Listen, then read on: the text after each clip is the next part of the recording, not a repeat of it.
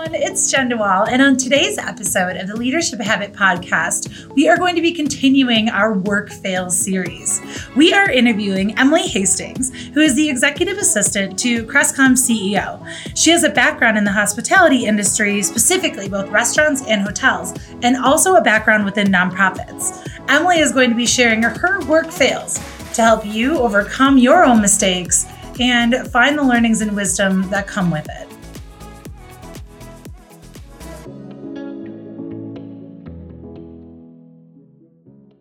Hi, everyone. It's Jen DeWall, and today I am talking to Emily Hastings, who is the executive assistant to the CEO of Crestcom.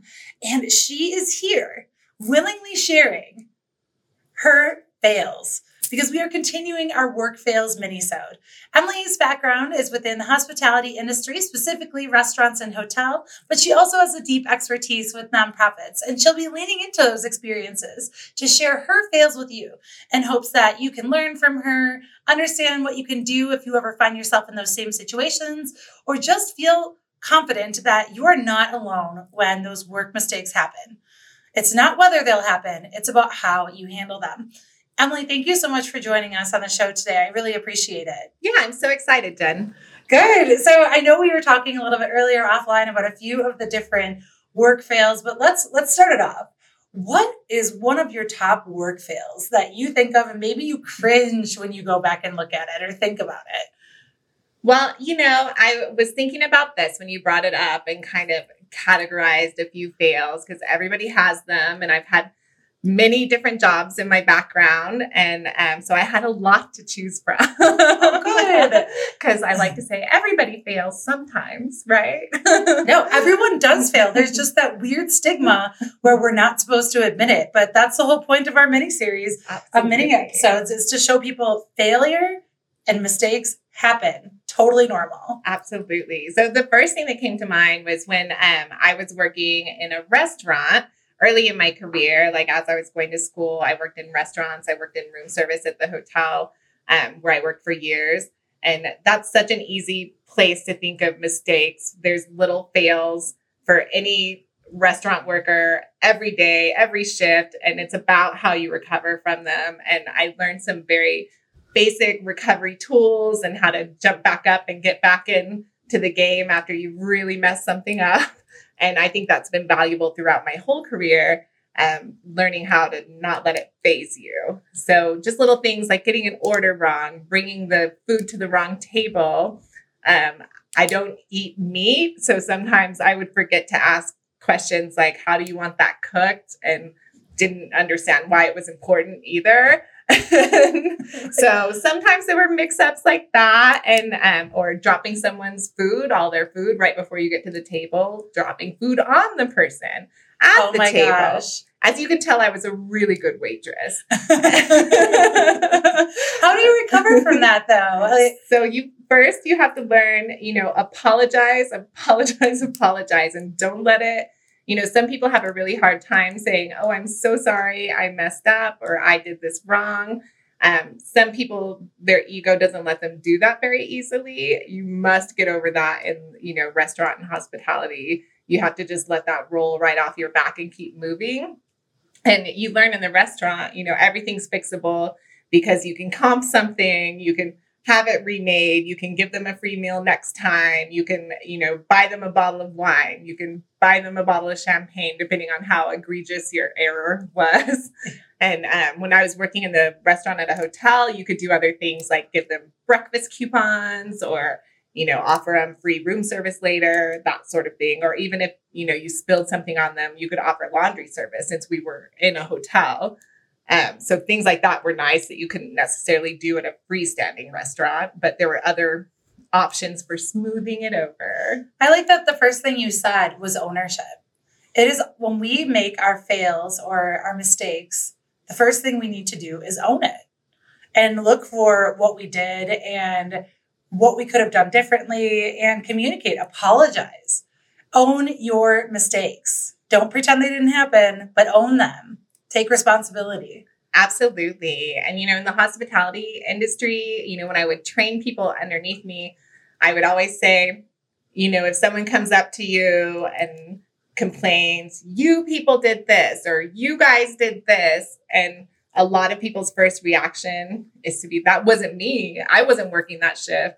No, you mean Sarah. Sarah's the one that messes everything up. You know, it's that ego bit gets in there. And I always told them, you are everyone at the hotel when you're standing up here. And so just take it, apologize, and figure out a solution because it doesn't matter if it was Sarah or Bob or Henry or you. And we're all going to take responsibility, even if it wasn't necessarily you that lost that key or canceled the reservation or, you know, any number of errors that can be made.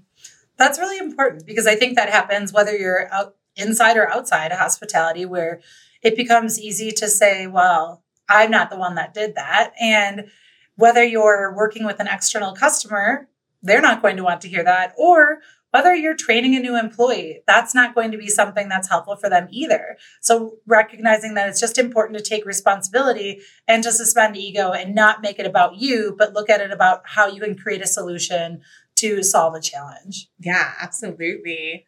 And there's definitely big challenges um, I faced working in the hotel. I remember I was reservations manager. Um, so I, you know, managed all the reservations that came in and out, made sure people got in the rooms they requested and like near their Aunt Sue or things like that um, that have to be done. And it was a big downtown hotel in Austin, Texas. And once a year, there's a big event that some of your listeners might be familiar with called South by Southwest. And it grew from a little week long music festival into this giant conference and expo that sells out the whole city and outside the city and goes for about a month. Wow. And so it starts out with a tech conference and an education conference. And then it goes into a film festival and then a music festival now. Oh, no kidding. Yeah. So it is huge. And um, downtown hotel that I worked at, great location to be. You're walking distance to the convention center where the middle, you know, the registration happened and a lot of the events. And then all the venues downtown are venues for the conference during that time. Um, so it's a perfect place to be. People wanted to be at that hotel. They booked years in advance. And wow. Um, they spend thousands of dollars on their passes to the conference, thousands of dollars on airfare, and thousands of dollars on their room. And so you can imagine it's not a good time to mess anything up. right. There's a lot of money in the line. There is a lot. And so the conference itself books a block of rooms and takes most of the hotel. But then we have this very few rooms that we sell at exorbitant prices for people that didn't get into the room block. And so those were mine to manage and play with. And if you're not familiar with the hotel industry, it is common to overbook your property because there will be people that don't show up. kind of like the airlines. yes. So you if you want your perfect sell, fill every room for a night. That's a perfect sell. Um, and we would get bonuses and things based on that. So we're motivated to do that. then you had to fill every single room that night. That means no no shows, no um, somebody just moved their arrival to the next day, that kind of thing. And we wanted to maximize profit through the whole event, obviously. So I, at the last minute one night, got talked into selling a room. We were technically sold out. The person hadn't shown up yet. And it was around 9 p.m., which isn't that late for, you know, all the travel that's coming and going, but is after check-in time and uh, someone was willing to pay a really crazy amount of money for the room, uh, but they wanted it for three nights. And so I knew that um, it was a little risk taking, but I just said, you know what, I'm going to give it a shot. Yeah, it was nine o'clock. You probably thought like the chance of a no show is probably high. Yeah. So I sold the room, and about an hour later, oh gosh, in comes the person who it was reserved for. And literally everyone else is checked in. Every room is full. There's nowhere to go. Um, so, you know, we had to find a room for this person. For this person who spent all this money to come to this conference has been traveling all day. And if I remember correctly, from overseas. Oh my gosh. so very tired, very cranky. I go have them sit in the lobby and have a drink brought to them while I call frantically every hotel in the area um, for a room for one night at least. And nobody has anything. It's too late. Everybody's um, filled their rooms and don't have anything to spare, can't clear anything out for me. And I'm calling and calling and calling. And I finally find a hotel in Round Rock, Texas, which is a good 45 minutes on a good day from downtown. So not their ideal location. No. and so not only do I have to pay for that hotel room, I have to pay for car service to be available to take them to that hotel and to bring them back downtown in the morning and hope that we could find a hotel room downtown for them by the next day, which we didn't. Oh there was gosh. nothing we could do. So then we had to pay again for car service to get them around into the other uh, hotel in Round Rock, and they ended up having to do that for um, about three days of their stay, and then they landed back at our hotel, where then I had to comp their room for the rest of the time because they were so furious and had missed so many things because they weren't nearby, and um, I gave them free meals, free everything, points. You're like whatever I can give you. because it was completely my fault. I took a chance, it backfired and ended up costing us quite a bit of money. And, you know, many, the conference itself was angry at the hotel because they were a registered attendee. So we're supposed to protect their rooms. And um, so I had to face up to the, to the army of South by Southwest and tell them what I did and make amends to them. And, you know, they're a big powerhouse in Austin. They kind of run the show for a month and bring in just billions of dollars. So it's like being in trouble with the mayor or something. hey, they know they depend on that tourism revenue. Yeah. And it was definitely a, you know, very intimidating time, but I just had to take my licks and be like, I did that. I tried to do the right thing and get us our perfect sell. And I made a bad decision. And that's all there is to be done. You know, we found them a place to stay and it wasn't great. And just one of those where there was no really great way to make it right. And so I just had to take the take the licks and and hang my head. what advice would you give to someone that maybe has or is about to make a decision where you don't know? There's a lot of ambiguity. You're taking a gamble. Man, I mean, you have to take all the facts and use as much experience as you have. Um, I think maybe that night I could have asked for some input from other people. Um, that doesn't guarantee we would not have made the same choice. Right. because in the end of the day, we're trying to maximize our profit. And that gets to be hairy business when you're getting your crystal ball out and see like who missed their plane tonight and isn't going to get here. So, but it's looking at it, it sounds like through the lens of you had all of the facts that you could, and it wasn't uncommon for people to not show up or mm-hmm. to come in late for traveling. And so you made your best guess based on your past experience, which sometimes that's all we can do. And that's what people need to remember when we're making mistakes that did you do your best? Did you think through everything that you could? You don't have a crystal ball, so you're just making the best guess that you can. And sometimes it's going to work out great and sometimes it may not work out as great and that's yeah. okay too. And i think what else is really important you know it feels like the world is ending that day you know you just feel horrible you messed up things will never be right again everyone's going to be mad at you forever. Hang your head in shame. And you just you know you're that pit in your stomach and i think one thing that i've really learned from situations like that is you know own it and apologize, but don't let it keep eating you up. You have to also forgive yourself and, you know, decide what you'll do better next time. And then, you know, just dust it off and keep going because tomorrow's another day and there's a whole new mistake to make. Give yourself permission to move forward. I love that. Yeah. Like you can't just sit in that forever because there was nothing to be done once it was done. And, you know, I could have just been like, oh gosh, I should quit my job or I should, you know, do something drastic or, but at the end of the day, I wasn't the first person that oversold the hotel, and I won't be the last. and you know, you just got to keep moving forward and doing better each time. It's all about the perspective and the new learned perspective. Sure. Hi, everyone. It's Jen DeWall, and I just wanted to drop in with a quick note. Are you looking for a proven program to improve your management team's communication skills and create happier and more productive employees? Are your leaders able to take your strategy and break it down effectively for their teams to achieve your vision? Are they able to inspire and motivate their employees to produce real results and meet daily demands? Great managers don't happen overnight.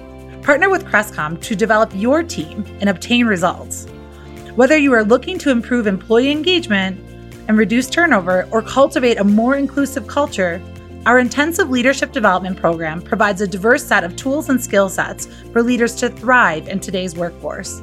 Contact us at crestcom.com so we can help you develop your leaders. And now, back to our podcast you had another work fail that we are going to talk about, which this one probably sounds, I mean, for me, it sounds extremely mortifying. Oh my gosh. so I'll give you a little bit of background. I worked for a while at a nonprofit. It was called the Center for Out of Court Divorce, and it was a startup. And what uh, we did there was help families um, that were going through divorce figure out how to do it amicably figure out how best to take care of the children. Um, it was a neat center. We did counseling for the family, counseling for the kids, um, support groups, and then also actually help them uh, mediate their agreement and do their actual court hearing at our center instead of like a cold, stiff courtroom. They got to do it at the center where they were comfortable and where their staff and counselors were there and um, kind of made it a more holistic approach to family separation. And um, it's a really neat idea. It's not open any longer. We ran out of funding, but um, I hope it comes back because it was really cool. Um, so picture this. a family has gone through the process. They've made their whole agreement. They figured out who gets what. They figured out their custody agreements with the kids and everything. They're ready for their big day. They're going to get divorced. and sounds weird to say it like that, but actually, the way we did it was kind of a happy day, usually, like to have it wrapped up and finally yeah, they could be able start to move forward. Um, and so we usually do three or four families a day. We had a judge come in, and I was uh, kind of a legal assistant. I ran the court recording equipment. I did the paperwork. I notarized things. Um, you know, I filed their original petitions with the court, that sort of thing. And in Colorado, you can't get divorced unless you filed your petition at least 90 days before the court hearing. So on day 91, you can get divorced, but not a minute before. and so while doing all the paperwork for the three families that came in and they were like, oh, we'd like to get divorced on this date that you have coming up where the judge is coming in. And I was like, yep, they're good. They're good. I had a little spreadsheet and the calculations that I put in there, everyone looked fine and got in there. And this one family sits down, goes through their whole proceeding. You know, it's kind of like the opposite of a wedding. It's like, do you? Yes. Do you? yes. You get this. Uh huh. You really want to be divorced? Yes, we do and the bit and the judge is going through the last bit where he has to read everything. I show that you filed for divorce on, and then he looks up and he says, "Well, we might have a problem." oh gosh! and they were at 89 days from filing their petition. His my spreadsheet calculated just month and year. Oh my gosh! And not the days. And so I messed up they were only at 89 days. And so he could not divorce them that day. And I was horrified. I had never been in a job like this before. You know, I'd been there for a few months and everything was new, but I just felt so much responsibility on my shoulders for, you know, the legal aspects of this and like what happens if they didn't really get divorced. And you know, I was just beside myself. And so they took a little recess and the judge thought about it for a minute and he came up with a plan, thank goodness, because I had no idea what to do. not knowing. Like we're two out. days early. I know. and so he said, What we'll do is we'll finish the proceeding. And then what happens is on day 91, we have to meet again and you'll sign the papers in front of me. And then you'll actually be divorced, but we don't have to go through the whole hearing all over again. And he was very generous with his time and he made that happen and came in and they came in and we just finished up the paperwork part and and witnessed everything and so they got their divorce but it was just like such an easy little slip and and so going forward obviously i revised all of my systems. I made sure it was counting days on my spreadsheet but i also did visual checks of each copy of paperwork in their file before ever saying they could schedule their divorce with us and made sure it never, ever, ever happened again. Because I, you know, they were, it's weird to say they were so looking forward to being divorced, but they were. And just to have it be like, okay, maybe next Thursday. and it's already kind of an emotional situation yes. because it's I mean, people that are, are partying. Tears. There's things. And so then to prolong the emotional day, that's that's a lot. I'm sure you probably oh. didn't feel great. Uh, I just felt terrible. Like I let them down. They'd been through so much um, to get to this point, and then you're, you know, in front of a judge. You know, they are. He's in a robe. He's got the whole judge thing. You know, he looks he's a judge. regal and stuff. And luckily, the judge that came in is so sweet, and we're still friends today. But and he was so nice to come up with a quick solution on the fly for us and and make it happen and make some jokes about it and kind of you know break the ice after our recess and and make everyone feel a little better about it. And without his experience as a judge and his demeanor i don't know what i would have done because he really made everybody feel better about it in the moment. And that was a godsend because I was beside myself. oh my gosh, what a great observation though about how if we have people that are listening, you're a leader and your employee maybe just made a mistake, or maybe they're not your employee, but there's someone else whose work impacts your own, in the case of the judge. How can you show up to be a leader, to diffuse the situation, to show that mistakes happen? It's totally okay, and to remain calm in a tense situation. I think that's a lot of there's a lot to learn about even when we are not directly impacting the problem that there is a way that we can help to mitigate and reduce the consequences and make it overall better instead of trying to perpetuate the fail. Absolutely. And i think um, it embodies kind of what i said before about working at the hotel and how i would teach my employees that it doesn't matter if susie did it or harry did it we did it. And the judge kind of embodied that same spirit of like solution focus and not blame focus because you can sit around all day and be like no it's your fault. No it's your fault. No you did this. But that doesn't solve anything. Right. so skip that. Go right to solutions and keep moving forward. And then you can go back and do an autopsy and see what you should have done before the problem. But in the moment don't point fingers. Find a solution. Keep moving forward Yes, those are great final words to end on. Emily, thank you so much for joining the Leadership Habit podcast and sharing your work fails. Thank you, Jen. This was fun. Thank you so much for listening to today's Work Fails mini-sode. If you enjoyed or if you know someone that maybe is in a similar situation, share this with your friends. Leave us a review. Our goal with Work Fails is to help everyone understand that mistakes happen and it's not a matter of whether they happen, it's about how we deal with them.